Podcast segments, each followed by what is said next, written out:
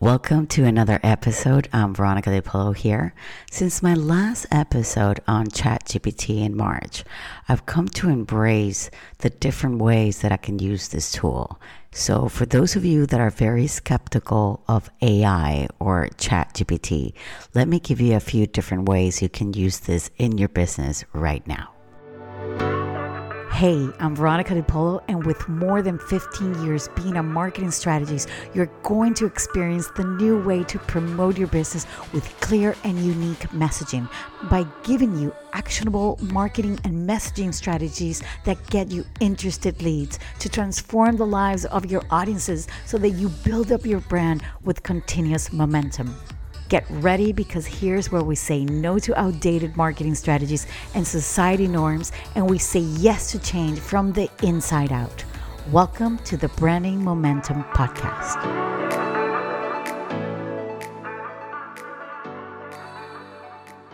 Now, before we start, please, if you love this episode, can you share it on social media and let me know and tag us? Or simply, you know, just share it with a friend that you may know that might think that could benefit from this episode.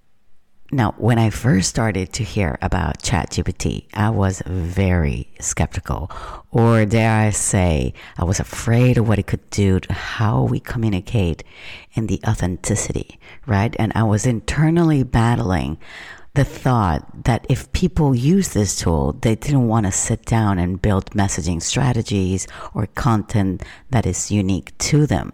And today I can say that that fear is only 5%. And I can personally tell you that I've always been very fearful of many things in my life, especially for those things that I can't control, like flying and cars and you know and technology i know for many people scares the crap out of them. And we hate updates on our phones or on our computers because they change everything sometimes and we need to relearn everything again. But i've always loved new gadgets. So maybe my brain responds well to new possibilities and change what I would like to say is that the only thing so far that I, I don't like about what's happening with AI generated um, designs or architectural buildings or interior designs, and when I say I don't like them, I mean I love them. But it takes me a little bit, a little while to know if it's true or not. And if that place is real and if I can visit it, and then I feel a little bit, you know, deceived. And that is, you know, that fantasy that maybe I just can't buy that because it looks so awesome that I can't reach it because it's it's not real.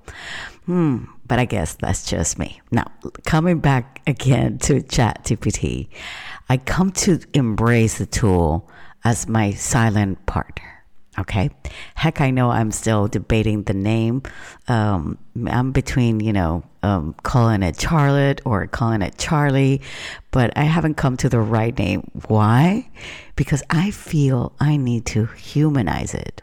I actually took the opportunity this summer to understand it better and to learn how to speak to it and how to dig deeper into what I really wanted, like, you know, peeling the onion.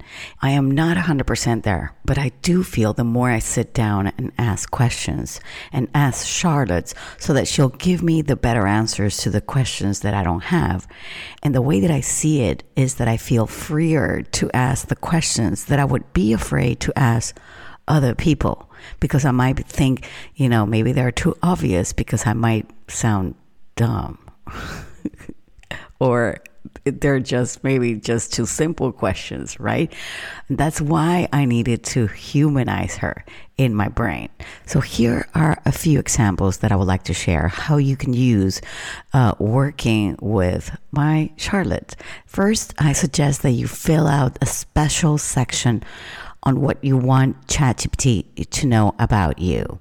I don't think many people actually fill out this space, and I truly believe that you can make the answers to your questions a bit better and more personalized to what you're telling them. So you can find this as you open ChatGPT, you will obviously you need to have your username and everything, right? So as you open your name, you see your name in the bottom left corner you see your name and you're going to click on custom instructions and then answer the questions there.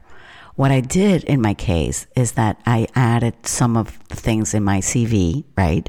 My hobbies, my entrepreneurial businesses, with whom I work with, and my main goals in my life, right? And then I responded how I want ChatGPT to respond to me and what tone of voice, if it's funny, sarcastic, professional, or casual.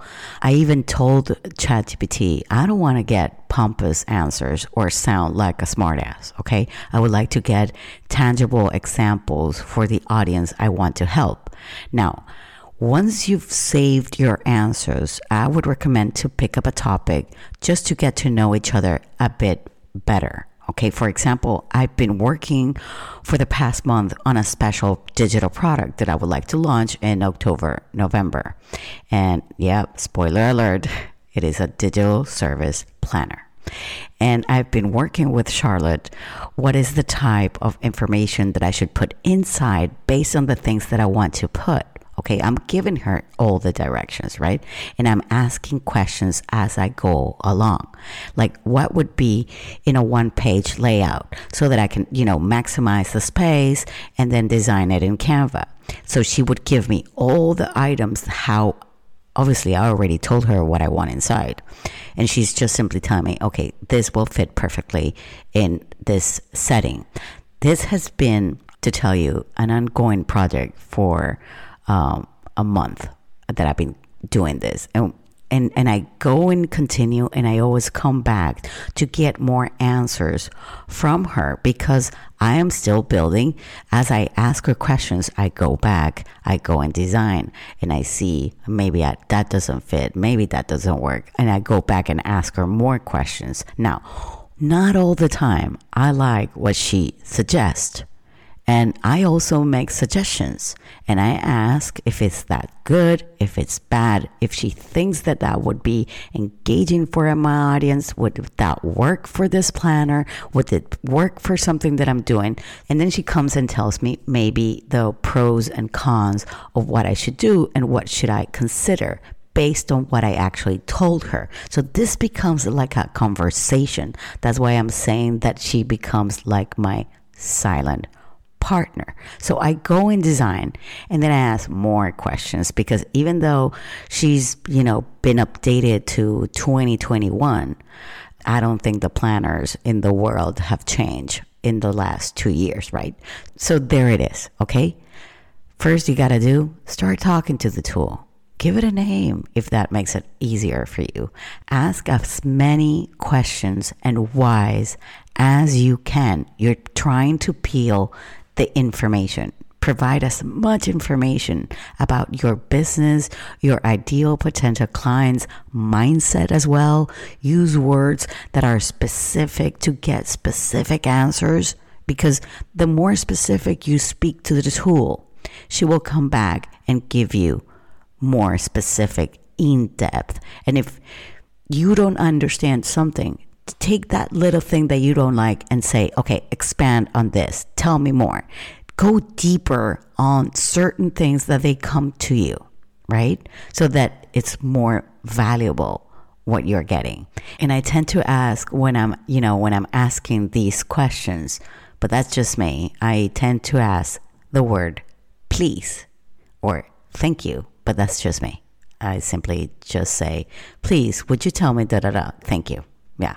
That's what I do. so don't forget, in the end, for sure, to add your uniqueness. These needs to be added within you. I know there are other things that you could do, but I don't want to go into specifics as how you can use this. This can be any kind of project. This can be any kind of something that will maybe take you days to figure out. Yes, you can use this for sure for content creation and things like that, or Facebook ads, and because they also can give you ads and all of that. But I personally believe that if you have a special project that you need to develop, use it in this way. Okay, so I hope to see you same time, same place next week. Bye bye.